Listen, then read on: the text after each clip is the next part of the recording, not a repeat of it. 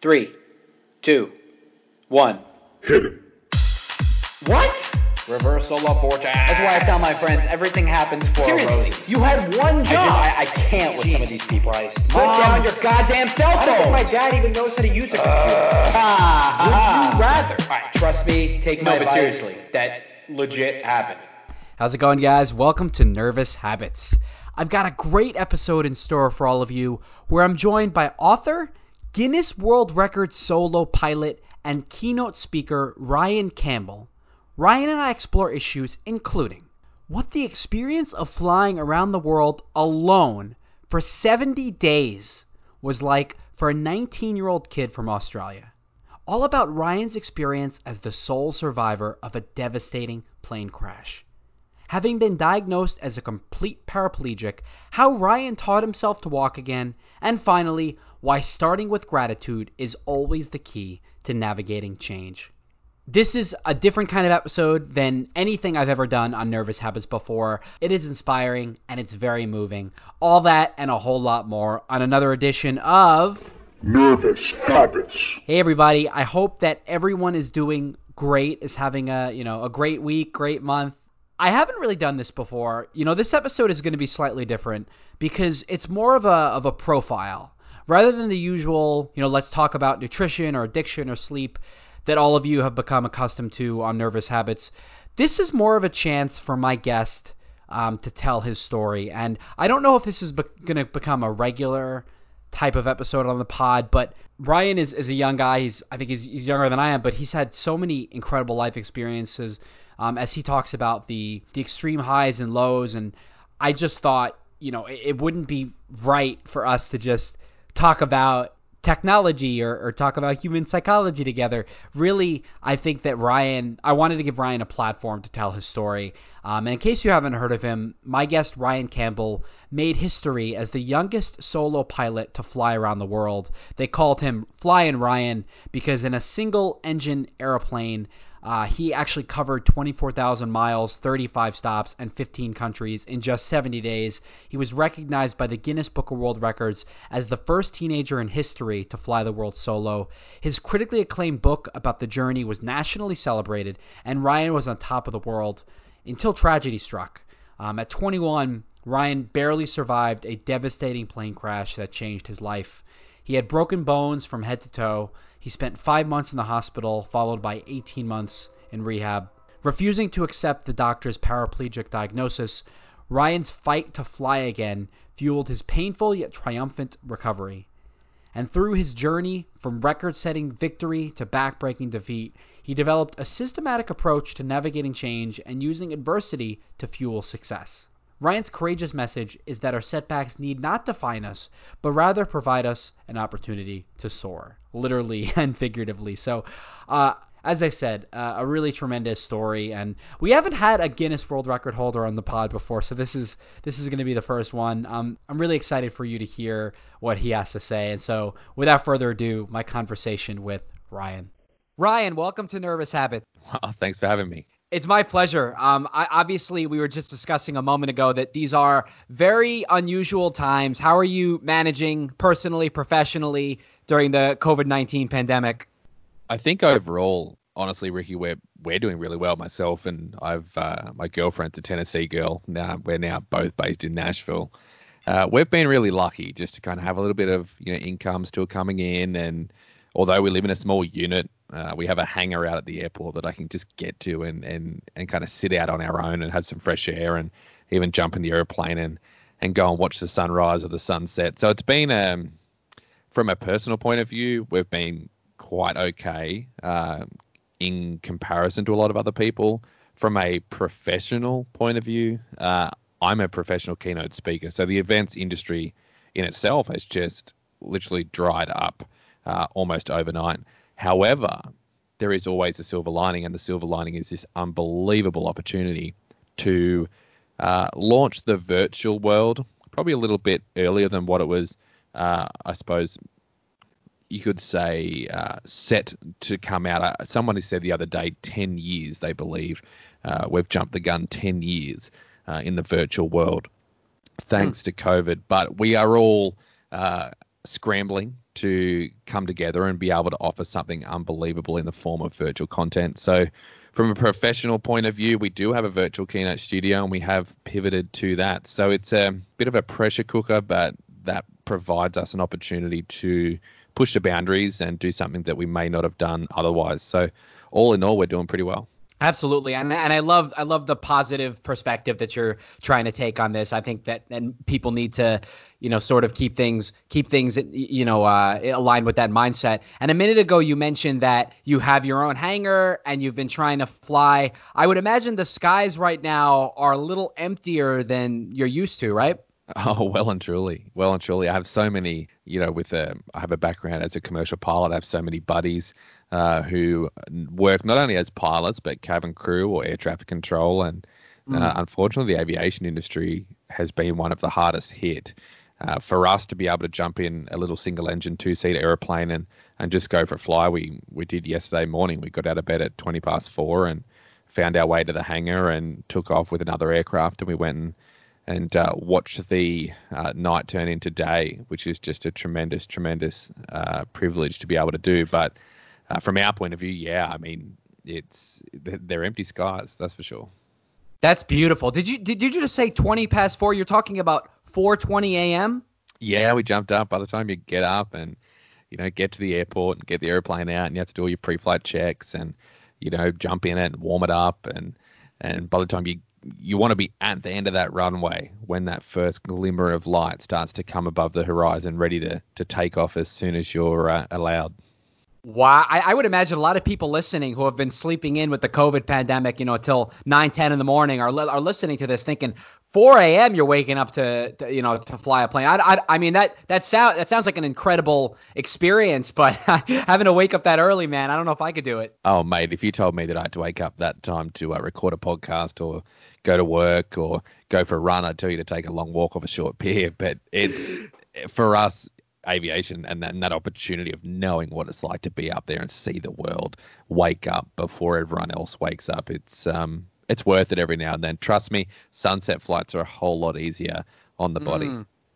That's amazing. And in case my listeners don't know, I mentioned this in, in, your introduction a few minutes ago. So Ryan actually holds a Guinness World Record as the youngest solo solo pilot to fly around the world. So I guess the first question I want to ask you is did you always want to be a pilot and what, you know, initially drew you to the profession?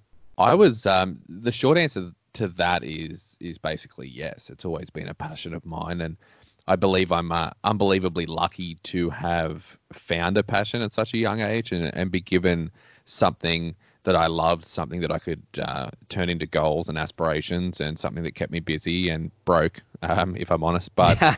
when I was six years old, my mum and my dad uh, and my two brothers, two older brothers, we all went on an overseas trip from Australia to a small island in the Pacific Ocean, and that journey was our first overseas trip, but it was also my mum and dad's first overseas trip.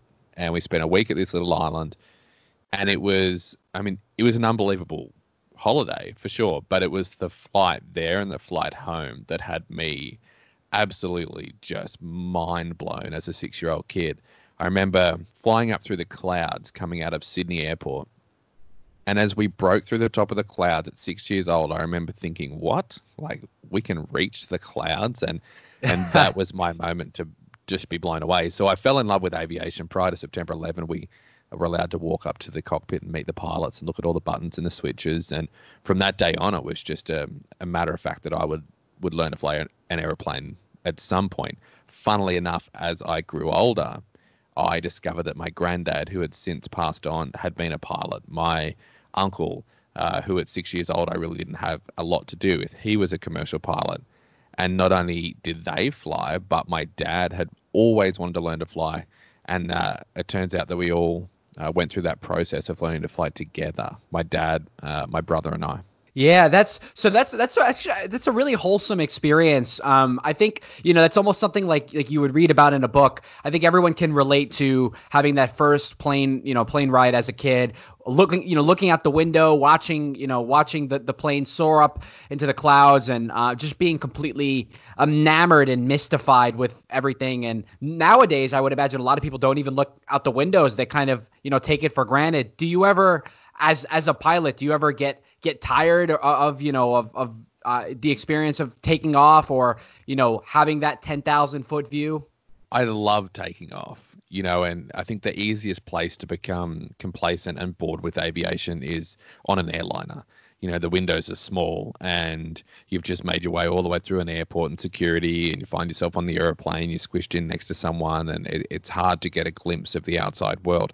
I think in small aircraft, it's impossible to not be blown away every time you're in the air. It doesn't matter how many thousands of hours you've spent doing it from an airline point of view, I always love the takeoff. Um, I just love it. Yeah. I just think it's the most magical thing, and I think aviation in general is pretty magical. Unfortunately, the normality of commercial and especially low budget. I mean, there's only so many ways that you can enjoy an experience on, say, Frontier Airlines, but it's um, the whole world of kind of commercial aviation, budget flying has unfortunately taken a little bit of the that magic away, and uh, Mm. it's almost become a chore, which is a wild thing to think about when you you really start to process it. You know, it, it I, I definitely I, I agree with what you're saying there, but I also do think that the experience of flying in general as both a pilot and a passenger is very humbling. And it's almost analogous to what astronauts experience when, you know, they they ascend to um, you know, to, to space, and then they look down at the Earth, and it gives them a sense of perspective as to how small, you know, we are as, as human beings relative to the greater universe. And I would imagine, you know, being in the stratosphere or the troposphere every single day and looking down and seeing how small the homes and the cars and the people and the forestry are. That that's humbling, and it makes you think about your place in in the world. One hundred percent, and I think that every time we uh, have our feet uh, detached from the surface of the earth, should be we all should be sitting there thinking that it should just be a uh, a big metal tube in the sky full of people reflecting on life. Um, but it's unfortunately it doesn't always fall that way, but it should be. And flying is an unbelievable opportunity to gain some serious perspective, even from especially on the round the world flight.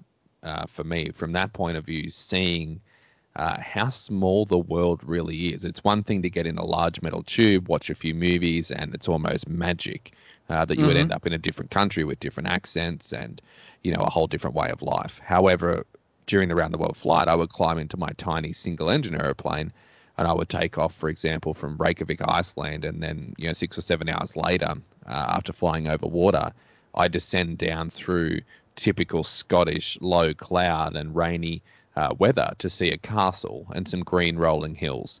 And it had only been six or seven hours earlier that I was looking at a glacier. That for me, spe- specifically that leg, to be honest, was just a eye-opening, mind-blowing moment to realize how small the world is. I mean, for sure, for sure, Ryan. I want to, I want to pick your brain about the around the world flight in a moment. But just before we do, there, I'm sure there are a lot of people listening who, you know, maybe at one point dreamed about being a pilot, but never really, you know, uh, got the nudge in that direction or, or committed to it. Just how difficult is it? I, it's hard to generalize, but how difficult is it to actually go through the process of learning to fly a plane relative to you know most other occupations rel- you know relative to driving relative to maybe driving a boat um you know other uh similar fields you know how, just how difficult is it Ryan It's really not difficult, to be honest. I think most pilots want you to think it's difficult because that makes for a better barroom story, but it's not. It, I think operating an aeroplane, I mean, there's so many different types and there's so many different types of flying, and whether it's a helicopter or a fixed wing aircraft or whatever, they're all simply a machine that uh, require a whole bunch of processes and practice in order to be able to master. So, if you go down to your local flight school, and this is what I encourage anyone listening who has any inkling of wanting to learn to fly to do, go down to your local flight school, jump on Google, look up where the uh, closest one is, go down there and pay them maybe 150 or 200, 250 dollars, maybe 100 dollars, and you can do what is called a trial instructional flight, which is maybe 30, 40 minutes up in the air with a flying instructor, an opportunity for you to actually grab hold of that uh, control stick or yoke and start to steer the plane around the sky and have your first lesson. Once you mm. have experienced that, you'll see that it is simply an hour at a time that you go back and learn some more skills and you get better and better and more competent, more competent. And people will they really don't believe it, but around the 10 hour mark, some people even at 8 hours, but 10 hours, 12, 14 hours, that flying instructor will get out of that machine and you will go and fly it on your own and you will fly solo, which I promise you is one of the coolest things in the whole wide world. So you might not go on to be a commercial pilot, you might not go on to pilot a space shuttle or do this or do that, but just going to to fly an airplane solo for a few thousand dollars uh, is a life changing experience. So that I would I- recommend that to everyone. I love that. I love that, and I can imagine it's it's so empowering too to be up there in the sky with complete control of your destiny. There must be like a great, great metaphor there. Um, but you know, Ryan, you you weren't complacent with just being an airline pilot or you know just another just another pilot. You really wanted to to do something special, and so what prompted you at the age of 19 to want to fly around the world alone, as you said, in, an, in a single engine airplane? my my mum and dad would tell you that I'm never happy with anything. I always want the next thing, the next big thing, and they would say that in such a loving way. By the way, in the very beginning of learning to fly, I was a young kid who wanted to fly airplanes. Right, I it's all I knew. Common sense said to me that I would at least have to have a driver's license, which in Australia to drive on your own is 17 years old. But I would also need some money to be able to pay for it. I would just I figured it was very expensive to fly airplanes. So I decided that I would go all the way through my high school years. I would come out at about 18 years old and I would learn to fly. I'd get a job, have some money in the bank, and I'd spend that on flying lessons. When I was uh, 14 years old, I sat down for some reason and I opened up the local newspaper, which I never did as a 14 year old kid. And I was just flicking through the newspaper and I saw a picture of a kid standing next to an aeroplane. And the article was all about the fact that he had flown that aeroplane solo for the first time on his own on his 15th birthday. Wow. 15th birthday. And I was just um, envious, jealous. I was just in awe. I was shocked that that was even legal, uh, let alone achievable. So How old? How old? Were, how old were you, Ryan, when you saw the 15 year old when you're reading that article? I was 14 in my early, you know, in early in the year of being 14. So Got you. I had this. Maybe it was meant to be. I, I'm I'm not sure, but I had this kind of, hey, if he can do it, why can't I? Uh, approach uh, to the article, and I uh, set the goal. I, I want to fly an airplane solo on my 15th birthday, and I found a job washing semi-trailer trucks on the weekend, and I found a job uh, at a supermarket after school, three days a week for an hour and 45 minutes each session. My generous boss would pay me for two hours. I'd get off the school bus, I'd do an hour and 45 minutes, and my parents would pick me up. And I had enough money every two weeks to do a flying lesson. And on my 15th birthday, I climbed into an airplane all on my own and I went and flew it solo. And that started this passion for wanting to do everything at the youngest possible age, which eventually led to being a 17 year old kid who decided that I wanted to channel the pioneering aviators of yesteryear. I wanted to do something bigger and more. Like life is short. What can I do to go out? I just want to, I just want to experience it all. I want to be passionate. I want to be driven. I want to go and do something that no one has ever done before. I didn't want to live the normal day to day life. I wasn't mm-hmm. interested in drinking. I mean, Australian, you know, we're known for it. At 18 years old, you can legally drink. And Yeah. at 17, everyone's out drinking. And I didn't want to do it.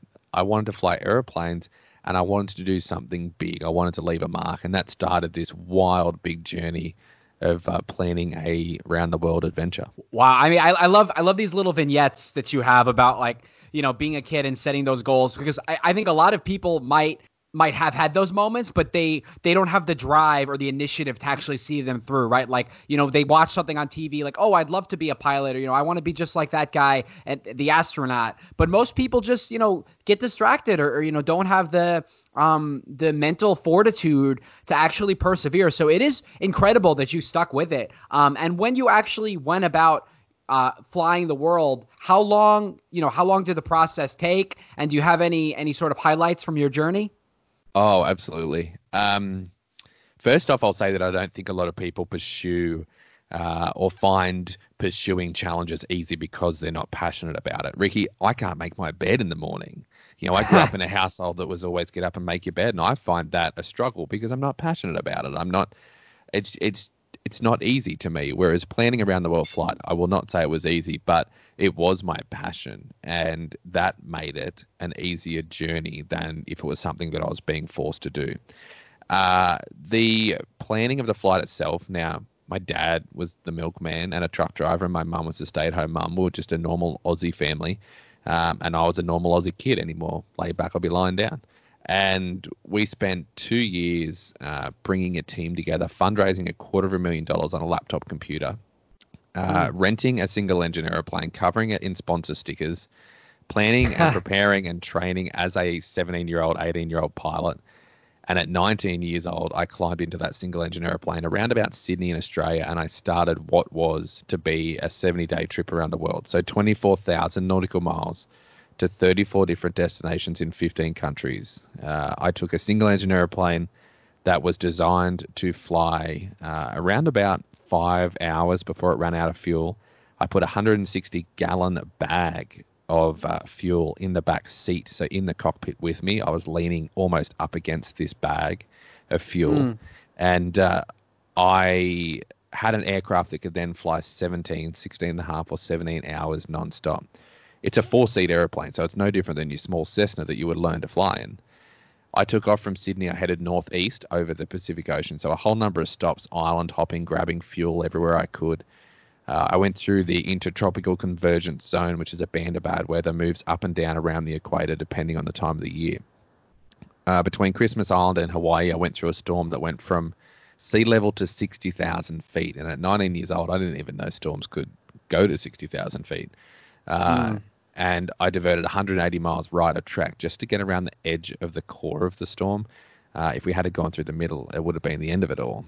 Uh, we ended up in Hawaii, uh, facing not only the end of that leg through the thunderstorm, but facing the longest trip of the whole entire journey, which was 2,150 odd miles from Hawaii to California, all over water, the longest over water ferry leg in the world, and uh, 15 hours of nonstop flying.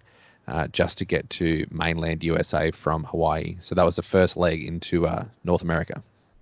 Okay, so I hope you'll forgive my naivete here, but when you say it was a 70 day trip and you mentioned, you know, you, at one point you were flying for 15 hours straight, how much of that, how much of that 70 days were you in the air? Was it, you know, every day you would fly and then stop in one of these 15 countries, or was it more fly for a few hours, stop, fly for a few hours, stop? What, you know, what was your like day to day?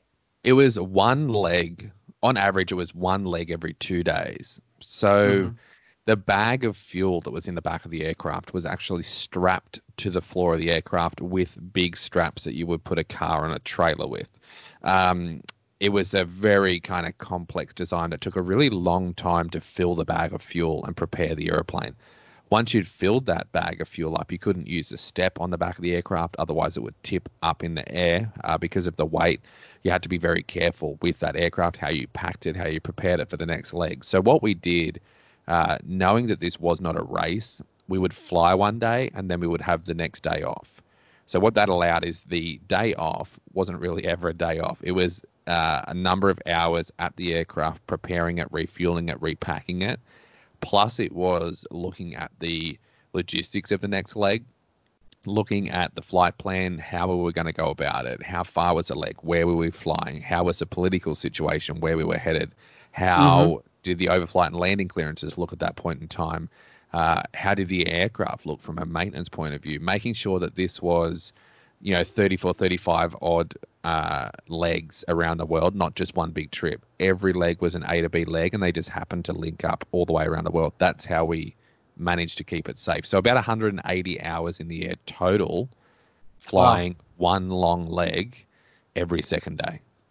Were you were you sleeping a lot? Did you get you know did you get tired? What was your you know what was your like physiological state like for most of it? Well, you couldn't sleep, obviously, in the aircraft. I was in the airplane on my own. I had Oh, yeah? the life raft strapped to the seat next to me, but um, other than that, you know, we I was in the airplane on my own, so you could not sleep. You know, I had to fly that airplane the whole time and transfer fuel, and I had to be awake. So the really long legs, they were hard, long days, which really made the day off uh, in between those legs unbelievably important for safety. As for time on the ground, it depended where it was. Uh, the North American crossing, I suppose you could say, just to go from coast to coast here in the states up into Canada. That was fantastic. You know, it's you, you just find places uh, to eat easily and sleep easily, and people just wanted to help, and they spoke English. And but when we found ourselves, say, in Greece and Jordan and Oman and Sri Lanka, all these other places that were so unbelievably foreign to me as an Australian kid, that was pretty tiring, I will say. Even just getting fuel, uh, we ended up having 13 people help us refuel the airplane in Jakarta in Indonesia. It took five hours to refuel it out of drums. So it really depended on where Wow. we were in the world. So you said you were in the air for was it 180 hours? About 170, 180 hours total to go all the way and around. you were you were completely by yourself. Did you ever did you ever get lonely? Um, I don't compare it to. I have a lot of adventurer buddies who have uh, sailed sol- solo around the world, and they spend almost six or nine months, you know, at sea on their own. So it's definitely not that type of isolation at all. Um, it's just tiring. So to spend those long legs in such a small confined space is tiring.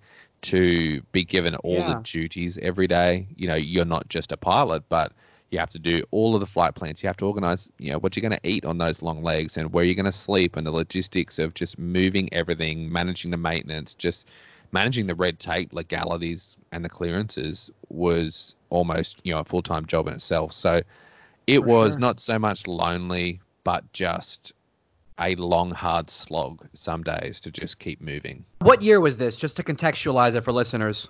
It was 2013. So I was 19 years old, 2013. Okay, so this is okay. So this is recent because you mentioned a minute ago you talked about political situations and the different culture, what was going on. So you know, pretty recently, I'm wondering if you had, you know, like like uh, music or any any technology, sp- maybe a podcast you could listen to. Um, what you know, what if you had anything available to like entertain you, or if you couldn't even do that in the air because you needed to focus on on flying. I definitely had music. I definitely did. And that was for me, even flying day to day, yesterday morning, watching the sunrise, you know, we have a Bose headset that allows you to, to play music through it. And, you know, taking off and landing and talking to other aircraft or air traffic control, obviously you don't have that on. But when you're out just cruising about, you can have your music on. So I definitely used it to give some context to that. The Hawaii to California leg was so unbelievably frightening with headwinds and fuel that I did not listen to a single song for 15 hours. So that was constantly uh, calculating fuel, calculating headwinds, trying to find weather forecasts, being a thousand miles from anywhere, uh, any land in any direction in this single engine airplane. That was a very high stress situation. So, but in the moments where I was sitting back uh, in between my jobs that I had every 15 minutes, I would definitely listen to music. Podcast, not so much at that point in time. But um, if I went now, I'm I would imag- definitely have podcasts for sure. Yeah, I'm imagining you listening to like Josh Groban, "You Raise Me Up." I I, I don't know what uh, or, or or are you more of like or are you more of like a rap guy? No, I'm I live in Nashville. I'm the biggest country music fan on planet Earth. Love that. I love that. Um, so obviously, you know, you came back to Australia. You were a national hero. They they aired the 60 minute special, and everyone started calling you Flying Ryan, right? they did. Abs- yes, I'm not sure whether that's a good thing or a bad thing, but that's what happened. So And um, what was funny was that you actually told me on our call last month that you that you found someone after that had started catfishing as you on Tinder.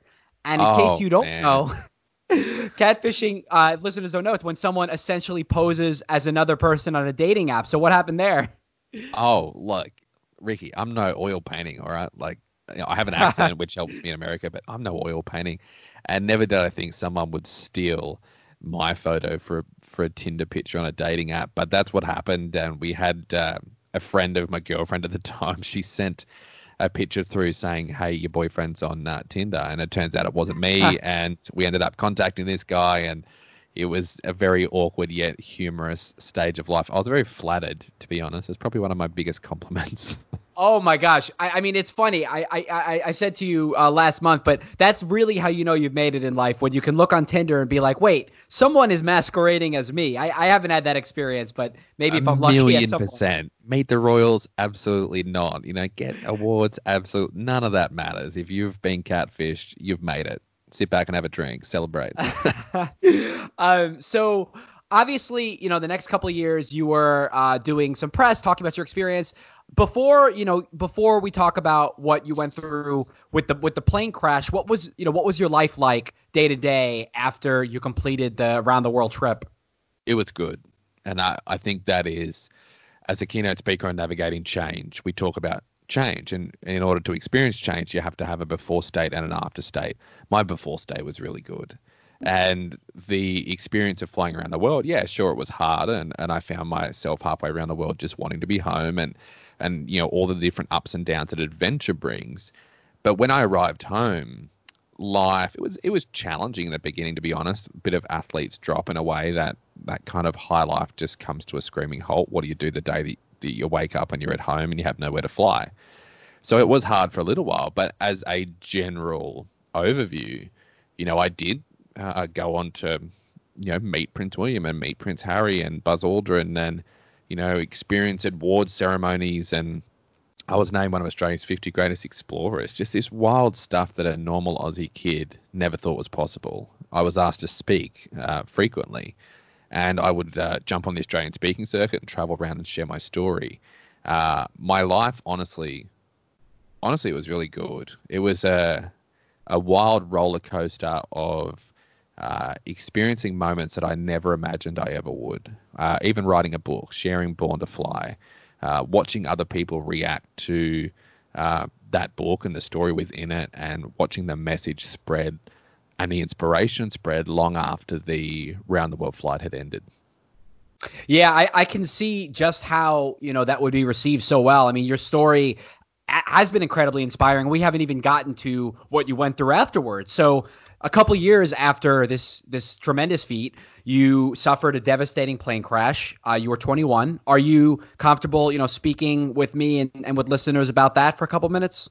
Yeah, absolutely. So, I mean, as an overview, I I was a young kid um, out the back of the round the world flight with a whole bunch of opportunity at my feet, and one of those opportunities was to work to work for Qantas, my dream airline, and since I was six years old, that dream of flying for an airline was to fly for our Australian carrier Qantas, the kangaroo on the tail, you know. And it, um, I was offered a job through Qantas after a speaking engagement. I was offered a job, and Ricky, I said no. I didn't want the job.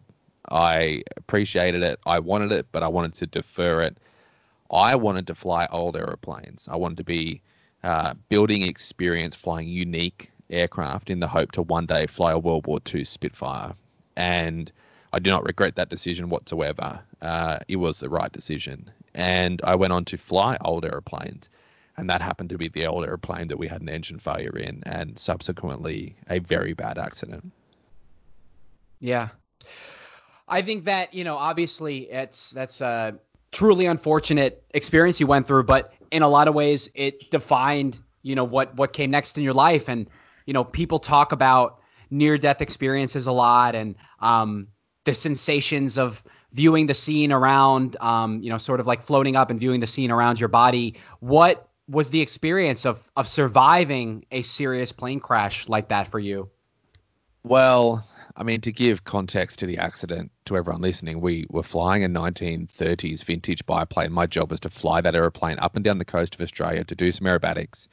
Uh, I was in a great position uh, flying a beautiful aeroplane, and it was a two-seater aircraft. So I would sit in the back seat, someone would sit in front of me, and we'd go fly. A tremendous job.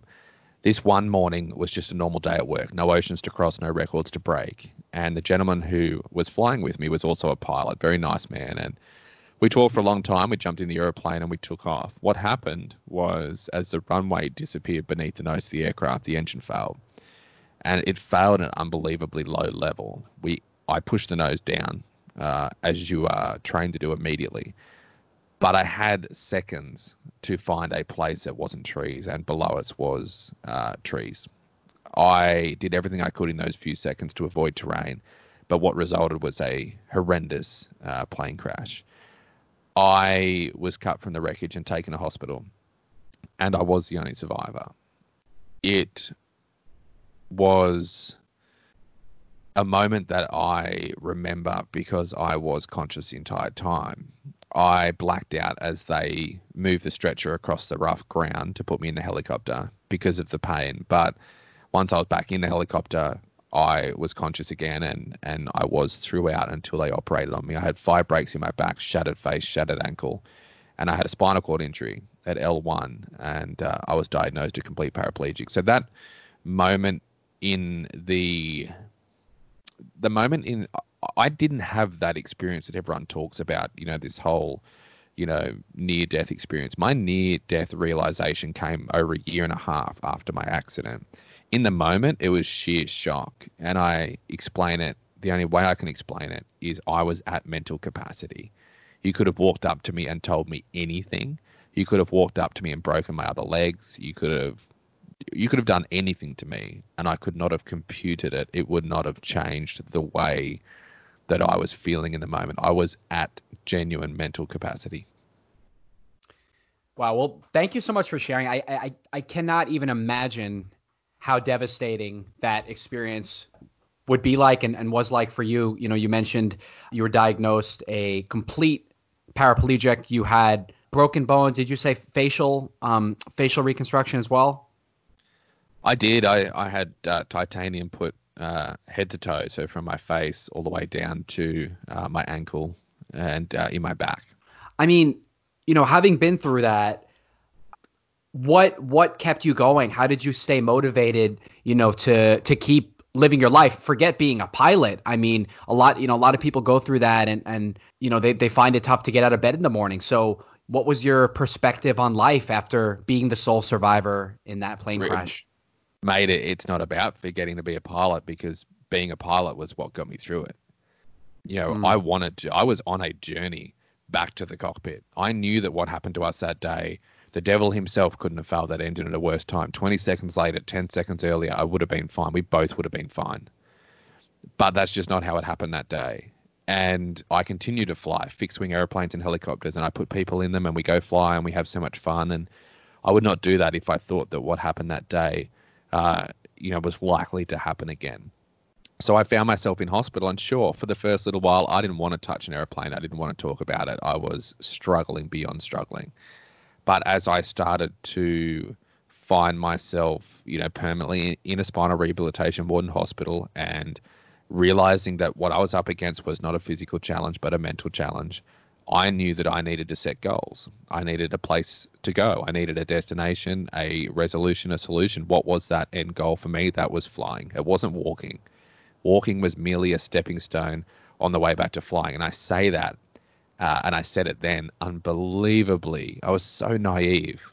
You know, I had a complete paraplegic diagnosis. They built me a purple wheelchair. I shouldn't have walked at all. And if I had have severed that spinal cord completely, I would never have walked again, no matter how hard I fought for it. But I was at this point where the damage did start to recover over time, and what it needed in order to recover to my full potential was a really, really strong mindset. And waking up every day and, and going to spinal rehabilitation gym or chatting with a psychologist or learning you know, how to drive a wheelchair and then go on to, you know, transition to transfer into a car and to drive a car and to find normality amongst the chaos became my everyday goal because I knew that all of these things would lead to the day that I somehow, I didn't know how, but somehow was back behind the controls of an aeroplane flying it around the sky because that was always what I was meant to do and it was always going to be something that was part of my life. So it was flying that gave me that. It was the passion that I talked about earlier, that passion to want to get back to where I was, uh, that gave me the purpose and drive to be my best, you know, almost every day. That's beautiful. I think I think most people in your position probably would have been too afraid of of the risk of you know to ever go near a plane. They, they would have been battling, I would imagine, PTSD. I don't, I don't know if you experienced anything like that. Hundred percent, a hundred million percent. But we have to, you know, we win and, and, lose life above the shoulders, mate. We just do.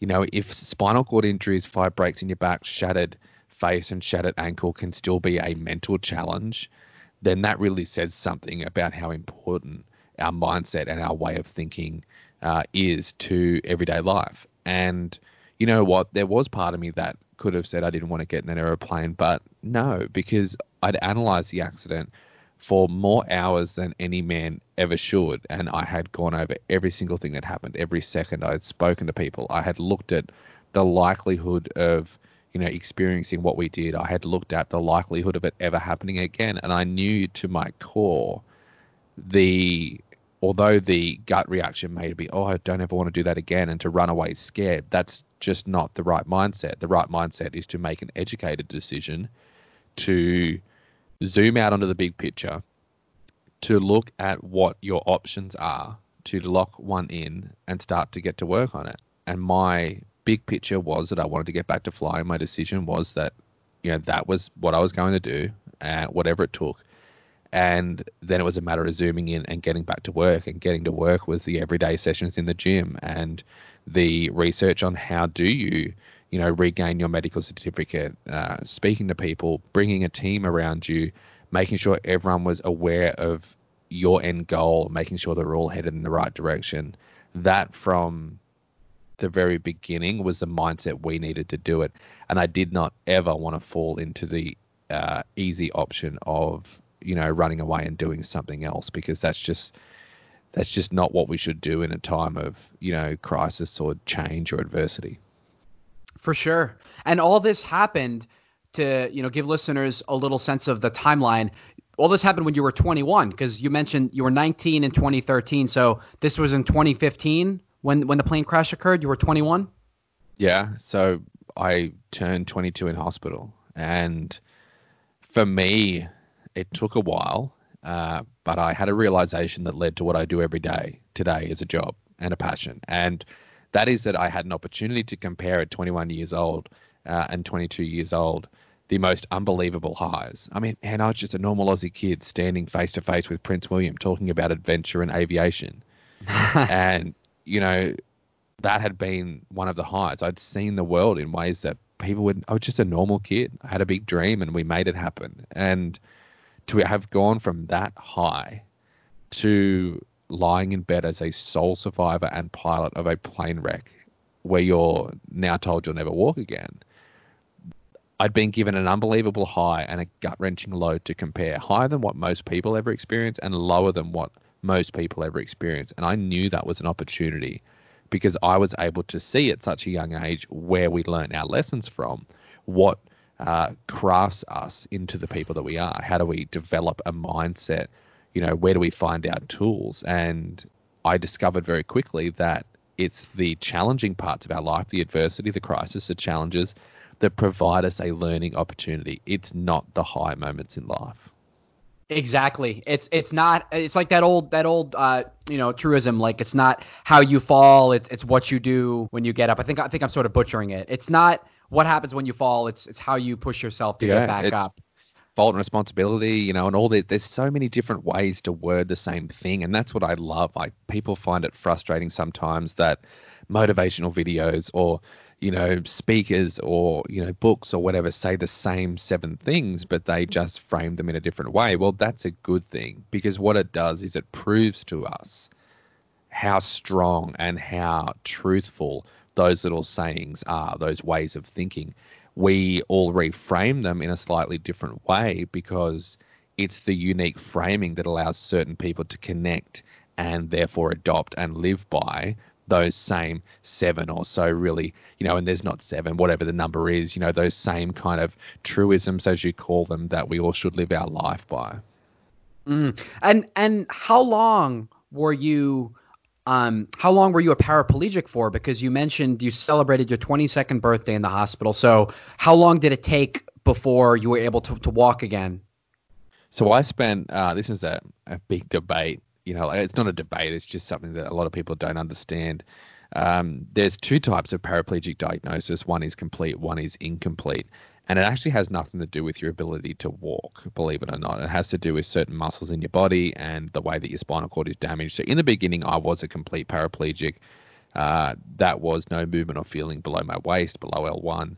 I spent six months in hospital and a year and a half in rehabilitation, and it was during the latter time in hospital that I started to see a little bit of movement, a little bit of you know a twitch here and a flicker here, and a little bit of sensation pop up here, and it was a very slow journey to my body starting to wake up. I spent by the time I left hospital, I was on very crookedly uh, on crutches uh, for small distances, but in the wheelchair mainly. The year and a half of rehab took me from that position to on crutches regularly to then this kind of runway ready. I drank too many Tennessee whiskey kind of strut that I have going for me. Um, it took a good you know year to be in that state. So what I am now on paper is an incomplete paraplegic, and there's a whole range of you know very boring ways that they categorize paraplegics. But um, out of the four categories that there are now, I'm the third best, as you would may say. It has a lot to do with damage internally uh, to your bodily systems and a whole bunch of things that go wrong that people don't see from the outside. So are you able to, you know, is your mobility restricted? Do you do you require Oh, assistance? Yeah. Yeah. Yeah. Yeah. And I, so from my point of view, my feet don't work very well. Um, they don't really, I have no push in them, so I can't stand up on my toes. I have very, they're very weak. Uh, my walking is on my heels all day, every day. I have no calf muscles. The calf muscle is there, but it's not connected to the brain. Uh, it's still severed in that spinal cord. So I have no calf muscles. I have no uh, glute muscles. I have no feeling where I sit anywhere on the backs of my legs or my feet. I can feel the front of my legs now, which is nice, and uh, the top of my feet. So a whole bunch of sensation and function issues from the waist down, a lot of strength issues, and all my internal systems, uh, you know, which we use every day, um, don't work. So I have adapted basically uh, to a new way of living, and um, I can tell you it's perfectly fine. Where it's phenomenal what a human can adapt to when they're not given the choice uh, to do otherwise. Absolutely, and you you hear that same thing from folks who have been diagnosed, you know, with, with all sorts of um, other disabilities, whether it be you know uh, partial blindness, deafness, things like that. Is is just how adaptable the human body is. Uh, but I, I want to go back to a moment. You know, a moment ago you said you were diagnosed as a complete paraplegic in the hospital, and you were told you would never walk again. So people listening are probably thinking, you know, if they were in that position, they wouldn't they would find it difficult to find the motivation to go through a year and a half of rehab given that completely desolate prognosis. So what what pushed you in, in, you know in the face of that diagnosis? What what motivated you to want to learn to walk? Well, I remember that everyone was so worried about me from a mental point of view, and I wasn't on what you would say called suicide watch, but I was being watched all day, every day. I had family members in those beginning weeks sit in with me at night. I was a mess. I couldn't move any part of my body. I was broken head to toe and very, very, very unwell. From that point on, I was challenging myself to say, okay, well, how, how am I going to get through this? I didn't know, but I was asking myself the question. I was listening to the people around me. I remember one day wheeling my wheelchair to meet my mum in a cafe in the hospital to have some breakfast. And I met my mum there and I looked at her. And I said, Mum, I realize how I'm going to get through this. And her eyes lit up. And she thought I'd discovered some kind of, you know, had my little moment and, you know, I was going to be okay. And I said, Mum, I'm going to harden up. And I didn't say it that politely, but I said, I'm really going to harden up, toughen up. That's how I'm going to get through this. There is no easy, you know, solution to this. I have to be tough. And from that point on, my mindset changed and I was given an opportunity to fight, an opportunity to make the decision. Was I going to fight? Was I going to work hard? Was I going to operate to my maximum potential every day, whatever that is? Or was I going to give up and just accept the diagnosis and accept a new way of life? And that still would have worked out for me. I'm sure I would have been okay. You know, I would live a life. I just, it wouldn't be the life that I live now. There's a lesson uh, that I was provided on the last day of hospital, actually, that I think every single human uh, on the planet and therefore everyone listening can apply.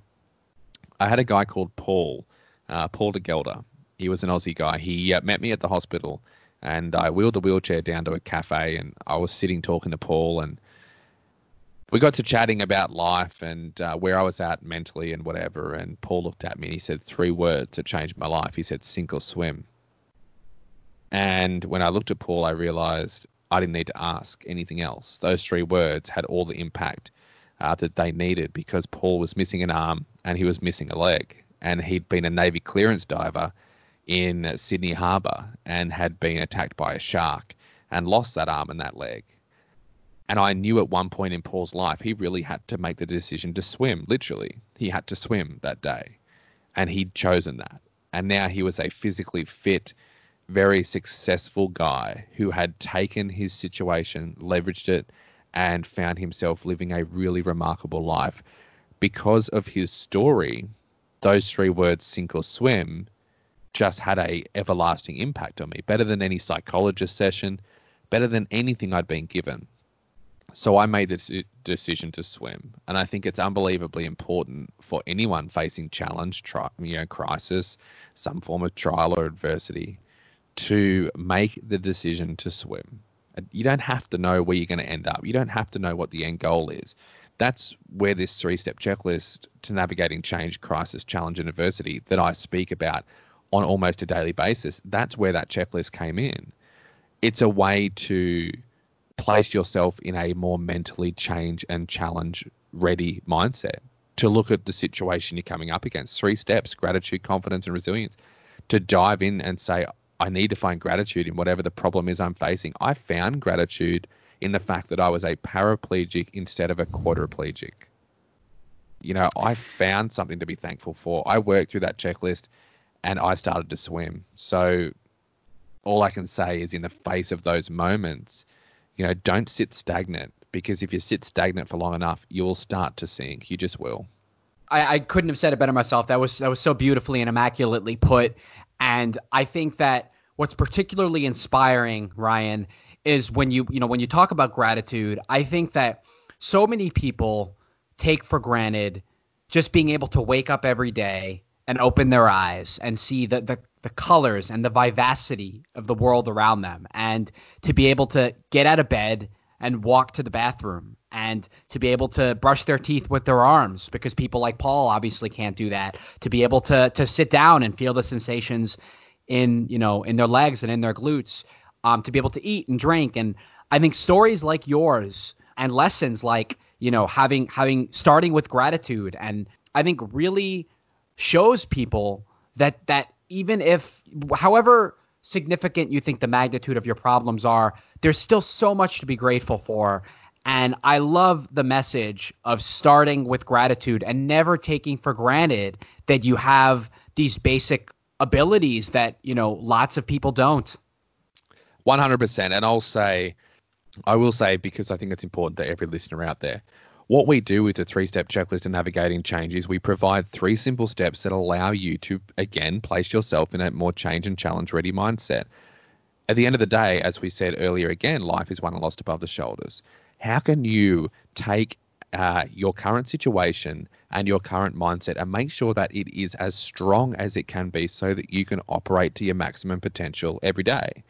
We do that through gratitude, confidence, and resilience. As we just said, find gratitude, find something to be thankful for. The day that I stared into a quadriplegic's eyes when I was in the uh, spinal rehabilitation gym, I was trying to roll over. I was stuck. I was in pain. Everyone was watching me. And I looked up into this guy's eyes. His name was Ben.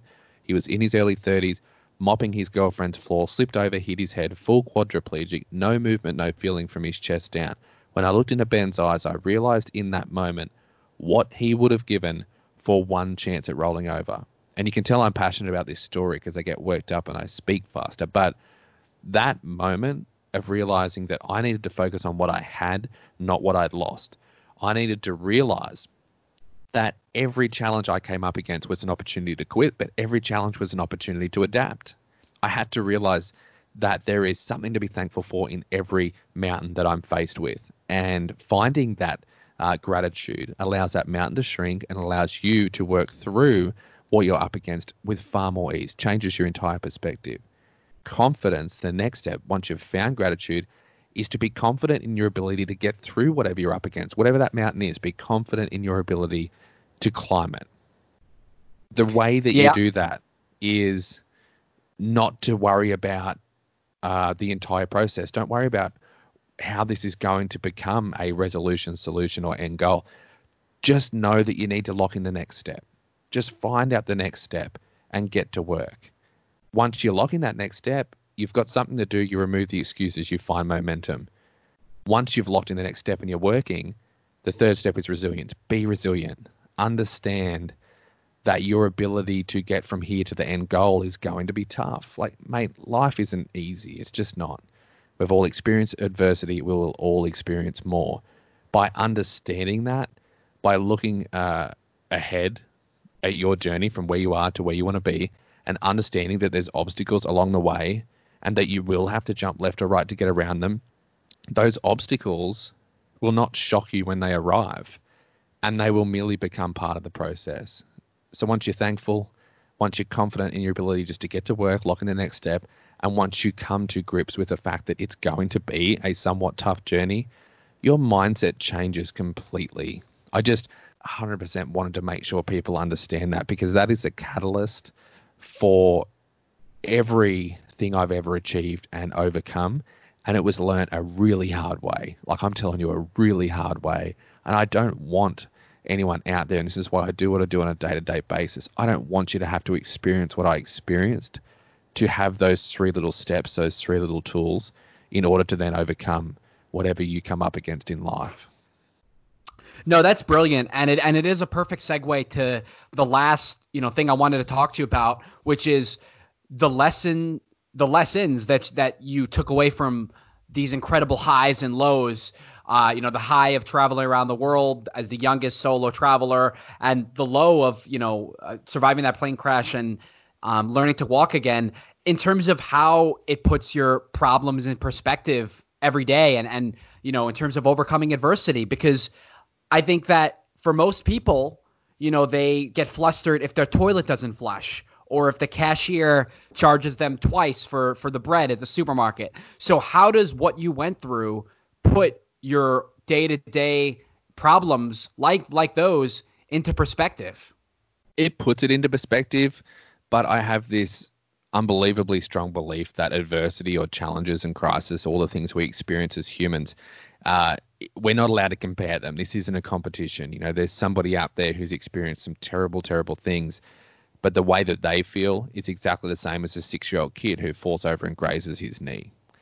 What is common throughout the entire, uh, whether it's your six-year-old kid or whether it's a, you know, gentleman who's been to war or a lady who's been to war or whether it's, you know, a 60-year-old CEO facing up against a, you know, record loss or whatever it is that we're experiencing – the tools that we used to overcome it, uh, they're common.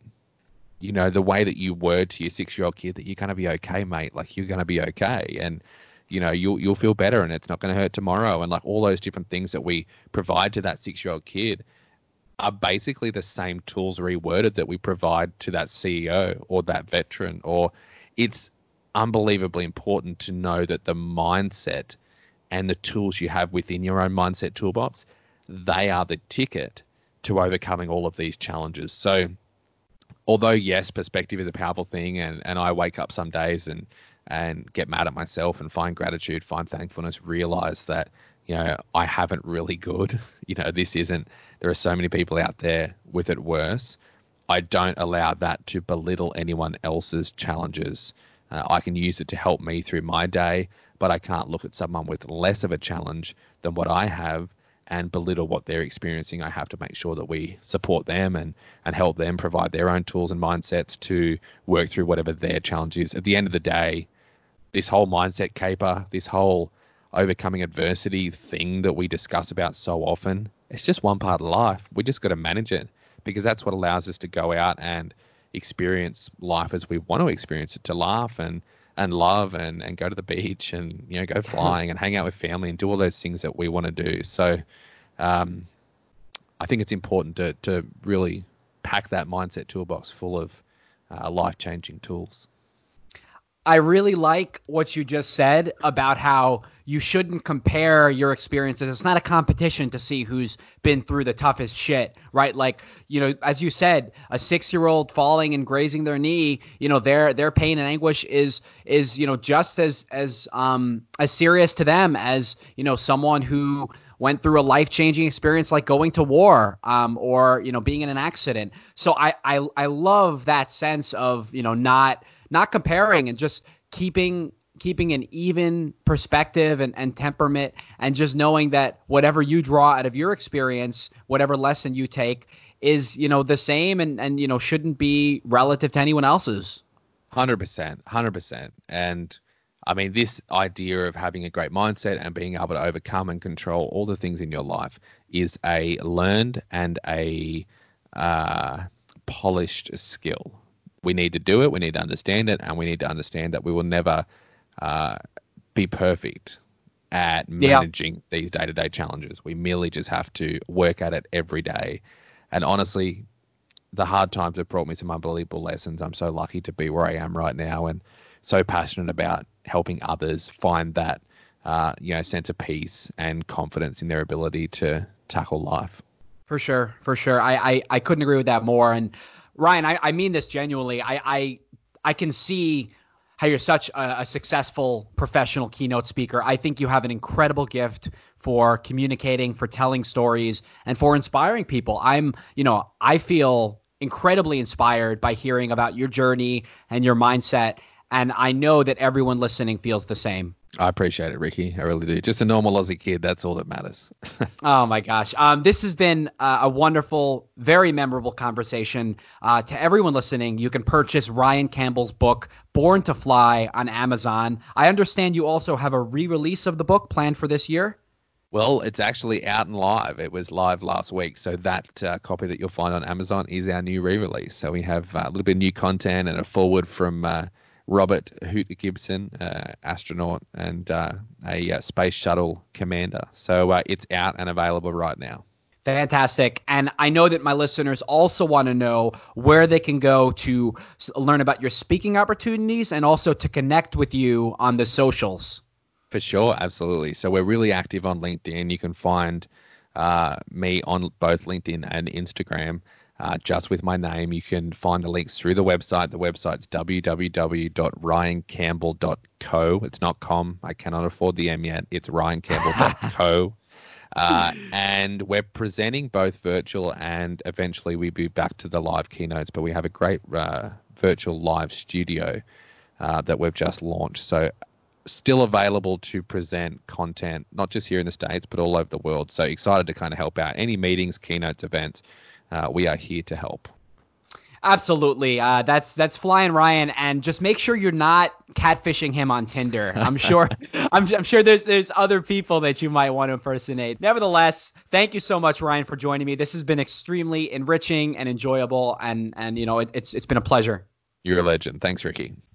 So that was my conversation with Ryan Campbell. Um, it was an incredibly heavy conversation to have, um, but as I, you know, sort of said at the end there, it was inspiring, you know, to hear, you know, putting aside everything that happened after his plane crash, but inspiring to hear about a 17 year old kid, or rather a 15 year old kid who, you know, set the goal of traveling around the world and then a 19 year old kid who you know raised money in his computer and adorned his plane with the sponsor stickers to travel around the world in 70 days totally by himself. I mean to me that's a testament and a reminder that you know to all those listening out there you know you hear these stories of people who have the willpower and the drive and the tenacity to stick with their goals and and you know, like he said, you know, having to meet, getting to meet Prince William and Buzz Aldrin and all those speaking engagements,